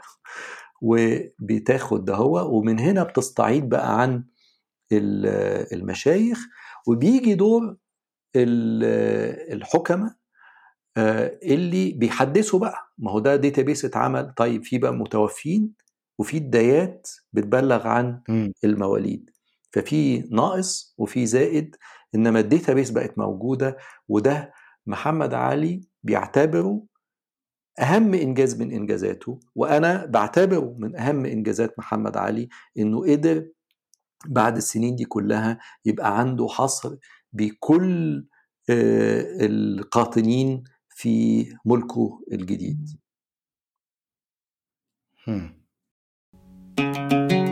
يمكن يكون أكبر دليل على كده كمان انه في هذا الإنجاز حتى بعد وفاة محمد علي لم يختفي تماما. يعني خلاص بدأ يبقى في دولة هي الدولة المصرية وبتمارس ممارساتها البيروقراطية. والمؤسسة دي سواء حتى يعني لو انكمشت شوية أو زادت شوية حسب مين الحاكم اللي هيجي بعد إسماعيل بعد محمد علي مباشرة لحد إسماعيل. لكن المؤسسة ذاتها بتفضل بتفضل تشتغل. والإجراء أو الممارسة اللي تم اختراعها أو تم يعني تنظيمها في في, في اللحظة دي هتفضل مستمرة برضو بعدين سواء بقى في, في, في بعد كده يعني في أبناء وأحفاد محمد علي المختلفين. وإحنا بنحضر للحوار. اتكلمنا عن وثيقتين. أنا يعني اهتميت بيهم بشكل خاص. وهم وثيقه هي شهادة بيحصل عليها مجموعة من الطلبة بالصدفة حتى مش مصريين في الوثيقة اللي بنتكلم عنها. بتقول هم درسوا إيه بالظبط في كلية الطب؟ ودرجة إتقانهم كانت لحد فين في الاختبارات اللي تعرضوا لها؟ وقد إيه هم جاهزين لممارسة الحياة العملية؟ فدي من ناحية في في في يعني نوع من الحياة الأكاديمية اللي بتؤهل ناس لسوق العمل. إذا كنا ممكن نقول كده. ومن ناحية تانية وثيقة أخرى نوع من التحقيق مع شخص لأنه تجرأ بمحاولة علاج عين أحد المرضى ويبدو إنه يعني فشل في هذا العلاج فتعرض المريض لألم أكبر مما كان في الحالة الأصلية. فهنا التعليم من ناحية والانضباط الداخلي داخل المهنة من ناحية تانية هم كمان دليلين على تمدد حجم هذه المؤسسة وإنها بقت مؤسسة جادة وبتتمدد بنفسها حتى يعني لو كان الموقف السياسي في الدولة بيتغير أو بيبقى أضعف شوية. تحب تكلمنا شوية عن عن الوثيقتين دول؟ باختصار آه، دار الوثائق عندها آه، في السجلات اللي أنا كنت بتكلم عليها آه، في ديوان اسمه رياسه الاسبيتاليا ده اللي الاسبيتاليا يعني hospital اللي هي المستشفى ودي رئاسة القصر العيني. فالقصر العيني كمستشفى هو طبعا برضو مدرسة أو كلية تعليمية. ففيها نصوص لشهادات. إحنا ما عندناش ما عندناش أصول الشهادات بس عندنا صورة منها أو نص نصها بيدون جوه من خلال قراءة الشهادة الواحد بيقدر يعرف فعلا كانوا بيتعلموا إيه. الشهادة اللي عندي بالذات شهادة شيقة لأن هي شهادة لطلبة شوام. مصر كانت بتدي منح آه، ببلاش لعشر طلاب من الشام كل سنة. فالشهادة دي هي آه، لواحد منهم اسمه فارس سعد. الشهادة بتقول هو دخل المدرسة إمتى وتعلم إيه كل سنة. فأنا هقرأ أول سطرين آه، من الشهادة دي. هي شهادة طويلة بتاخد أكثر من صفحتين. صورة الشهادة المعطاية إلى فارس سعد.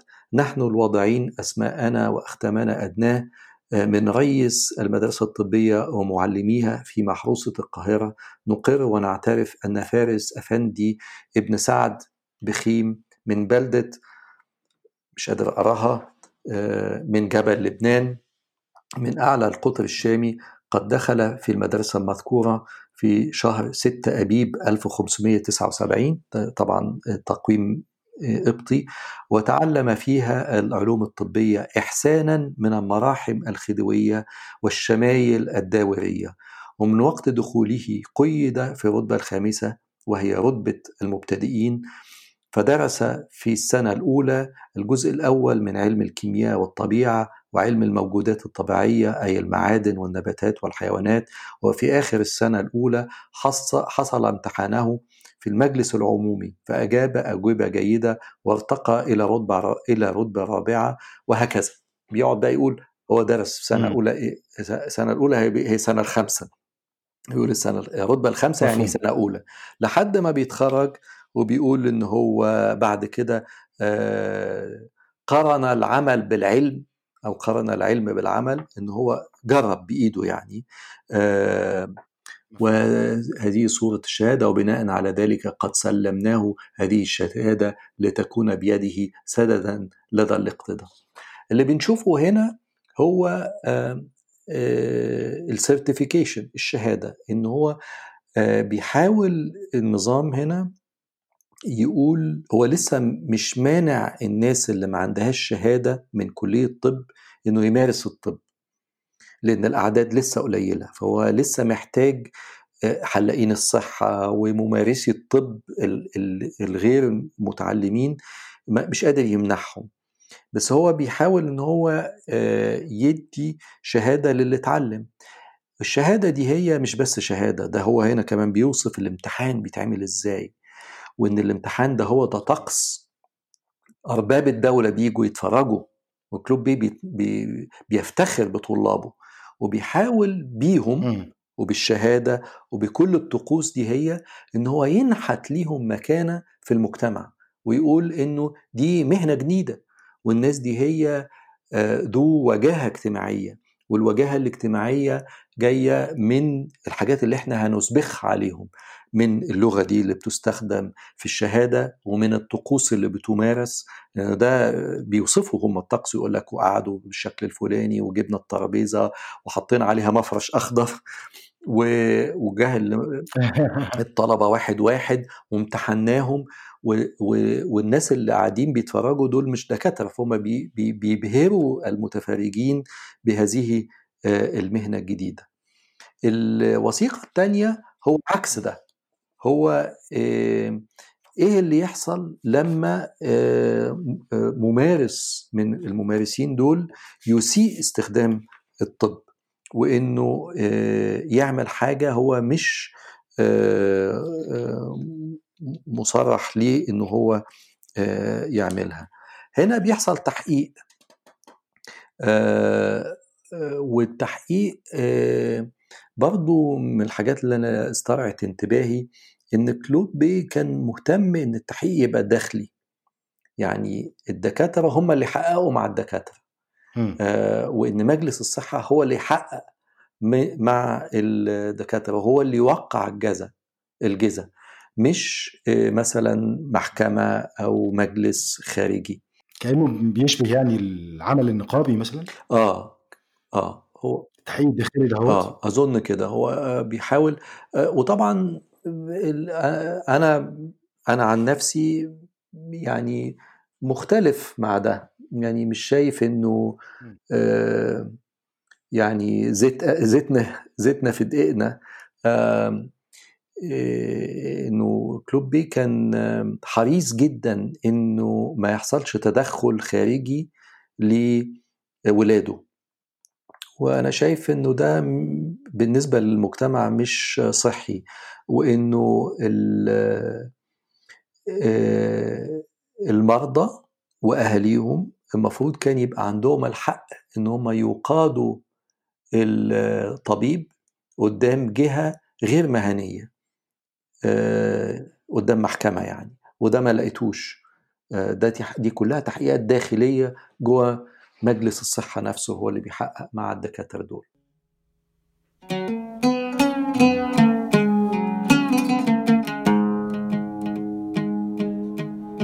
يمكن برضو الواحد يحب بيحب يرجع هنا كده رجوع صغير على. على ال- الفرق بين الوثيقتين دول من ناحية ووثيقة ال- التعداد السكاني اللي حضرتك تفضلت بقريتها من شوية أكتر حاجة واضحة يعني أكتر حاجة تسترعي انتباه الواحد في الوثيقتين دول بالنسبة لي لغويا هي ال- ال- التفاصيل بقى الدقيقة بتاعه المصطلحات المختلفة. يعني هو هم عمالين يوصفوا علوم و آه، آه، ده كله جهد لغوي بيحصل سواء يعني ال- ال- المعتاد بقى إن إحنا بسهولة قوي هنقول ترجمة المصطلحات الطبية عن الفرنسية وزي ما هنقول ترجمة المصطلحات القانونية عن الفرنسية وأنا بيتهيألي إن ده كلام طبعا يعني قاصر بشكل كبير. إنما اللي بيحصل هو جهد لغوي بيجمع في نفس الوقت ما بين تاريخ طويل بقى من ال- الممارسات الطبية آه، والمستجد ده اللي هو التطور دلوقتي في العالم فين؟ آه، هنا. فبيحصل بقى نوع مرة من آه، تعريب بعض الكلمات يعني ال- ال- ال- التعريب بمعنى إنه استخدام الكلمة الأجنبية بحروف عربية وده هيحصل سواء بقى في الطب أو في القانون أو يعني في أشياء مختلفة جدا. تعريب بعض الكلمات زي ما هي أو ترجمة بعض الكلمات من خلال استخدام مصطلحات قديمة موجودة أصلا زي مسألة الكشف عن الأموات اللي إحنا بنتكلم عنها من بداية حوارنا. آه، أول حاجة الثالثه هي آه، آه، خلق كلام أصلا لم يكن مستعمل قبل كده. الكلمة اللي حاضرة في ذهني دلوقتي هي كلمة زي الحجر الصحي. يعني ما أعتقدش إنها كانت شائعة الاستخدام قبل الحداثة. ال- ال- ال- الخليط من الثلاث أشياء دول آه، بالإضافة إنه إلى إنه إذا كان ده هو كده على بعضه هو المدخل اللغوي العربي في الموضوع فإحنا عندنا مدخل فرنساوي وعندنا مدخل تركي مفيش شك يعني اللغة العربية ما اتخلصتش منه بسرعة وعندنا مدخل فارسي من خلال التركي. إحنا عارفين انه انه إنه مكان اللغة الفارسية في التركية كان كبير جدا وبالتالي آه، مكان الاثنين في العربية الإدارية آه، برضو كان آه، كبير جدا. كل هذا ال- الجهد آه، بيعبر عن مؤسسة بتكبر ودولة بتنشأ وبتاخد بتاخد وضعها. وبالتطور يعني بالاتجاه ناحية نهاية القرن ال 19 إحنا يعني اللغة العربية بقى اللي بتحصل عمالة تستفيد من كل هذه الجهود وتتخلص من بعض الأشياء تتخلص مرة من التركي تتخلص مرة من الفارسي تتخلص مرة من العامية المصرية وعشان تخلق لنفسها الشيء اللي هو بقى اسمه اللغة العربية الحديثة أو الفصحى ال- آه، المعاصرة. مش لو تحب تقول أي تعليق على اللغة هنا آه، كنت سعيد إنما لو لو لو تحب لو تحب ممكن بقى ننتقل إلى ال- المرحلة الأخيرة أو المحطة الأخيرة من الحوار حوالين آه، النظام الطويل العريض ده اللي بيحصل من وقت محمد علي وإزاي أنتج ثمار كبيرة في عهد إسماعيل فيما يخص مسألة الصحة و الصحة العامة وكمان بقى التعداد السكاني مرة ثانية والكلام عن الكثافة السكانية أو آه. اجتماع النفوس في بعض آه. فترة آه لا أنا يعني كلام دقيق جدا اللي حضرتك قلته وأنا عايز فعلا أقرأ وثيقة من أنا ناسي بالظبط تاريخها حاجة 1870 آه وثيقة مهمة وأنا حتى سنة 73 آه 73 أنا حتى مصورها وحاططها في في كتابي لأنه في جدول فيها آه جدول هي وثيقة تتعلق بعدد الأموات في اليوم في آه و بتقارن عدد الأموات بتاع القاهرة مصر المحروسة بعدد الأموات في كذا مدينة أوروبية باريس ونابولي وبروكسل ومكتوب برنيل اللي هي غالبا برلين. وروما وفيينا. قبل ما أتكلم عن اللغة في بس حاجة لافتة يعني إنه مصر المحروسة بتتقارن بباريس والنابولي وبروكسل وروما وفيينا بالشكل ده. وده بي بي أول ما قريت الوثيقة دي أنا فاكر إنه اللي استرعى انتباهي إنه كل الكلام التغني بتاع لقطاع كبير للأسف من من من الشعب المصري ما بيتغنوا بالقاهرة الخديوية والقاهرة على باريس على النيل وكان عندنا دار أوبرا و والموضة كانت بتنزل في القاهرة قبل ما تنزل في باريس وكل الكلام الطبقي اللي أنا بلاقيه إن هو كلام معلش يعني أنا أستخدم كلمة كلام حقير. ووضيع ومفروض الناس تستعر منه وما تقولوش. لأنه كلام طبقي وعنصري.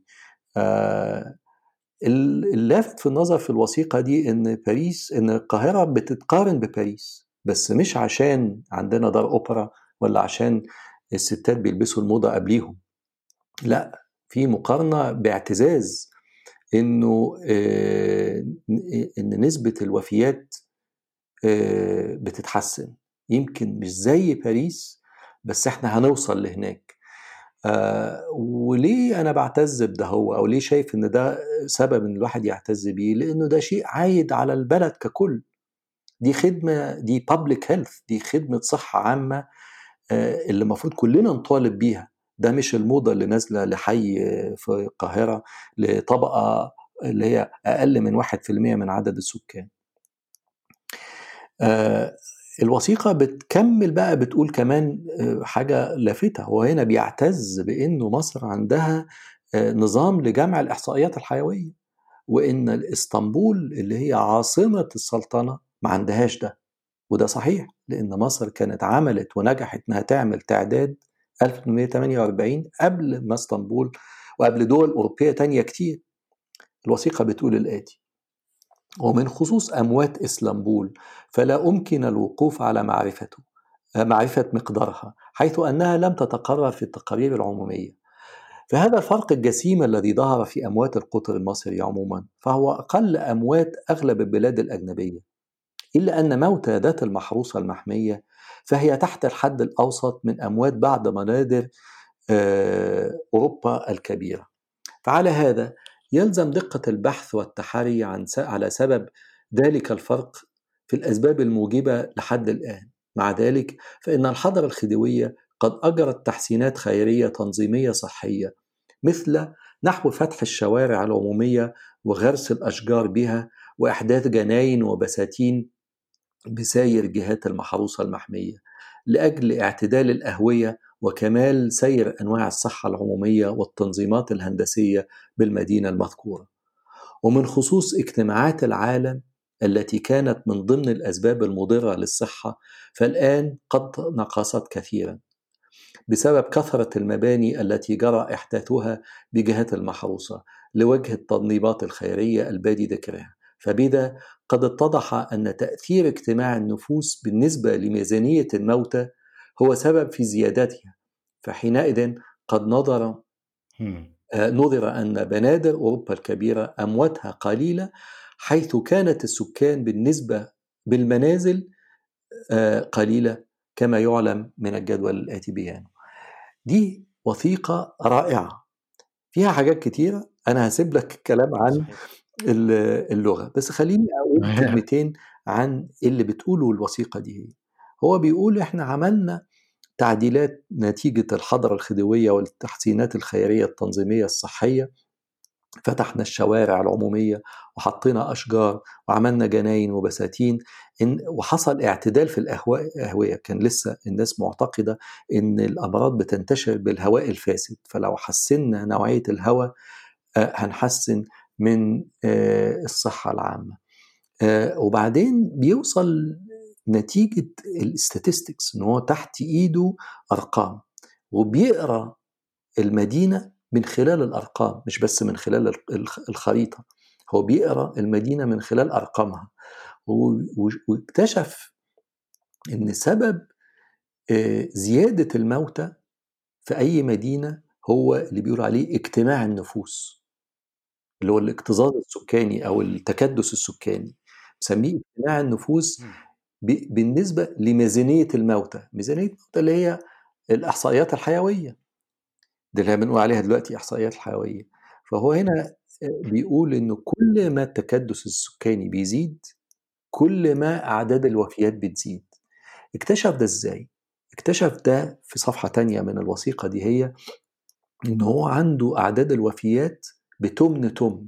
فهو بيقول في في آخر الوثيقة الصفحة دي هي فالآن قد يصعب علينا وضع المحروسة في, المج... في الجدول المذكور أعلى لكن بالنسبة لحالاتها يعني هي لوحديها يعني مش لو قارنا فإن الأتمان الموجودة بها سكان بالمنازل قليلة فالموتى بها في الحقيقة قليلة مثل تمن قيسون فإن موته قليلا عن كل الأتمان بسبب اتساع البيوت الموجودة به وبعدها عن بعضها آه عن بعضها. آه نوعا والسكان متفارقة بالمنزل. يعني هو عايز يقول إن الموضوع مش راجع لأن المصريين آه قذرين أو إن عاداتهم أكل غير صحية أو إن هم بيمارسوا طقوس أو عادات متخلفة. هو بيقول الموضوع بسيط. كل ما التكدس السكاني قل كل ما أعداد الموفيات بتقل. من هنا بيوصل نتيجة مهمة جدا إن الحل في الصحة هو التوسع الأفقي إن إحنا نبني خارج الأسوار ونتوسع نتوسع أفقيا ونحط خدمات صحية في الأحياء المستجدة دي هي. ده شيء أنا بعتبره عبقري وعشان كده أنا قررت إن كتابي يكون على الموضوع ده. أنا بالنسبة لي ده أهم من الجيش وأهم من التصنيع وأهم من القناطر الخيرية وأهم طبعا من دار الأوبرا وكل الحاجات اللي الناس بتتغنى بيها. أهم حاجة هي الصحة والستر واللي شايفينه هنا هو يمكن ما فيش ستر بس في صحة وصحة على قدر كبير جدا من الدقة والتقدم. طبعا. وطبعا لأنه لأنه التوسع الأفقي ده بيحصل عشان الناس مش بيحصل عشان عشان فئة معينة تستمتع بيه وباقي المجتمع ما يستمتعش بيه. إحنا بكده يعني بنقرب من نهاية حوارنا. أنا بشكرك جدا جدا يا دكتور خالد. الحوار دايما معاك ممتع ومفيد ومعلم في الحياة. الله يخليك. ودايما دايما الوقت أقل من اللي ممكن نتعلمه منك. بشكرك شكرا جزيلا ويتمنى يعني أن تجمعنا حوارات أخرى قريبا إن شاء الله. شكرا جزيلا.